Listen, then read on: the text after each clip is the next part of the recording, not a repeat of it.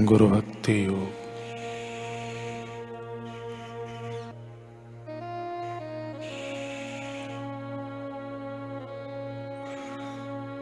शिष्य जब गुरु के चरण कमलों का ध्यान करता है, तब सब संशय अपने आप नष्ट हो जाते हैं। शिष्य जब गुरु की सुरक्षा में होता है तब कोई भी वस्तु उसके मन को क्षोभित नहीं कर सकती। आप अगर अपने मन को बाह्य पदार्थों में से खींचकर सतत ध्यान के द्वारा गुरु के चरण कमल में लगाओगे तो आपके तमाम दुख नष्ट हो जाएँगे।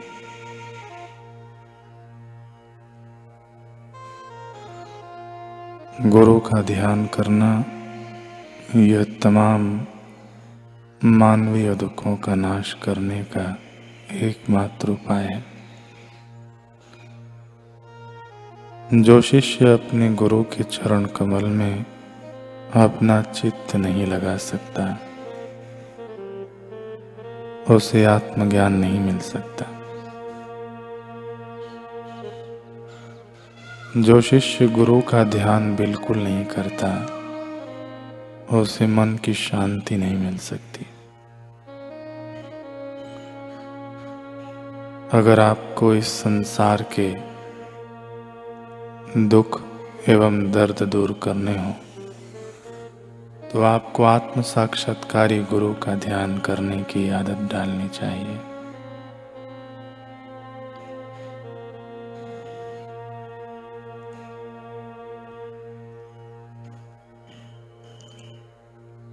पूज्य श्री प्रसंग सुना रहे हैं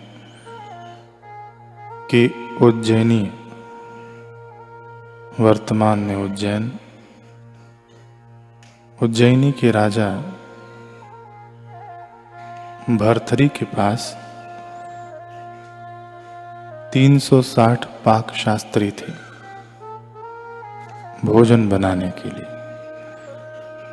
वर्ष में केवल एक दिन एक की बारी आती थी। तीन सौ उनसठ दिन के वे ताकते रहते थे कि कब हमारी बारी आए और हम राजा साहब के लिए भोजन बनाए। इनाम पाए, लेकिन भरथरी जब गुरु गोरखनाथ जी के चरणों में गए तो भिक्षा मांग कर खाते थे। एक बार गुरु गोरखनाथ जी ने अपने शिष्यों से कहा, देखो, राजा होकर भी इसने काम, क्रोध, लोभ तथा अहंकार को जीत लिया है और दृढ़ निश्चयी है। शिष्यों ने कहा गुरु जी ये तो राजाधिराज हैं। इनके यहाँ 360 तो बावर्ची रहते थे। ऐसे भोग विलास के वातावरण में से आए हुए राजा और कैसे काम क्रोध लोभ रहित तो हो गए। गोरखनाथ जी ने राजा भरथरी से कहा, भरथरी, जाओ, भंडारे के लिए जंगल से लकड़ियाँ ले आओ। राजा भरथरी नंगे पैर गए। जंगल से लकड़ियाँ एकत्रित करके सिर पर बोझा उठाकर ला रहे थे।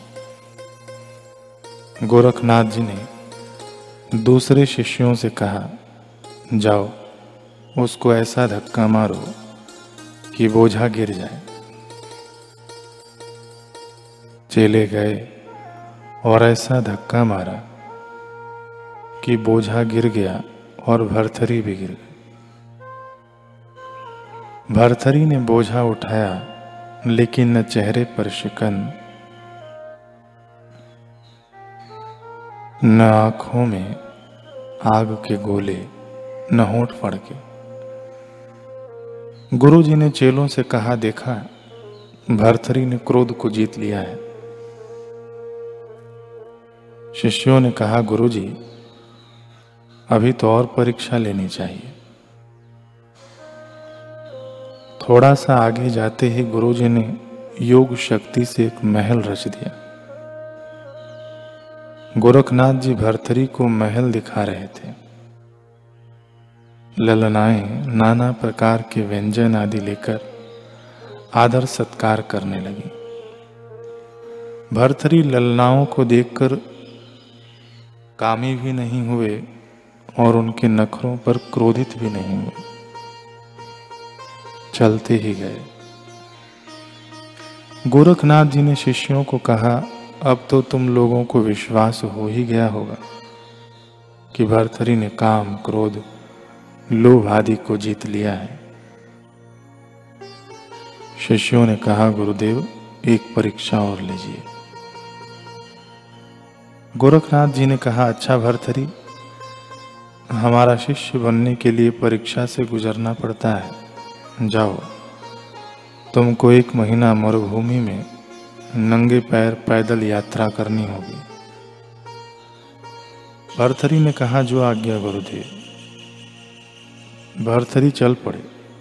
पहाड़ी इलाका लांगते लांगते मरुभूमि में पहुँचे। धधकती बालू, कड़ाके की धूप। मरुभूमि में पैर रखो तो बस सेक जाए। एक दिन, दो दिन, यात्रा करते करते छह दिन बीत गए।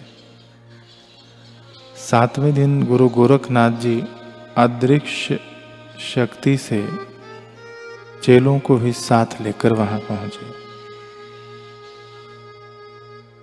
गोरखनाथ जी बोले, देखो, यह भरथरी जा रहा है। मैं अभी योग बल से वृक्ष खड़ा कर देता हूँ। वृक्ष की छाया में भी नहीं बैठेगा। अचानक वृक्ष खड़ा कर दिया। चलते चलते भरथरी का पैर वृक्ष की छाया पर आ गया। तो ऐसे उछल पड़े मानो अंगारों पर पैर पड़ गया हो। मरुभूमि में यह वृक्ष कैसे आ गया? छाया वाले वृक्ष के नीचे पैर कैसे आ गया? गुरु जी की आज्ञा थी मरुभूमि में यात्रा करने की। कूद कर दूर हट गए। गुरु जी प्रसन्न हो गए कि देखो कैसे गुरु की आज्ञा मानता है। जिसने कभी पैर गलीचे से नीचे नहीं रखा, वह मरुभूमि में चलते चलते पेड़ की छाया का भी स्पर्श होने से अंगारे जैसा एहसास करता है।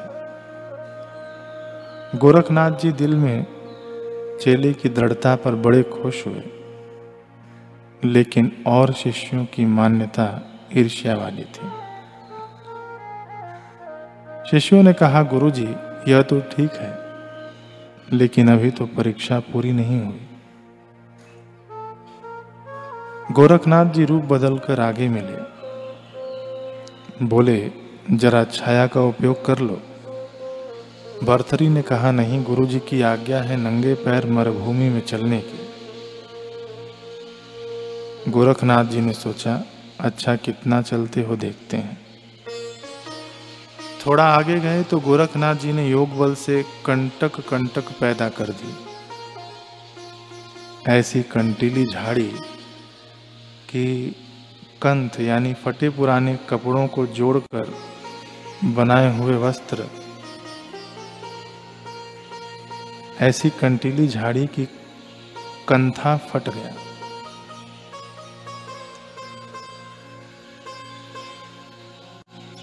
पैरों में शूल चुभने लगे। फिर भी भरथरी ने आह तक नहीं की।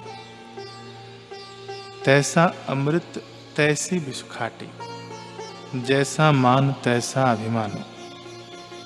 हरख सोग जाके नहीं, बैरी मीत समान, कह नानक सुन रे मना मुकत्ता ही तेजान।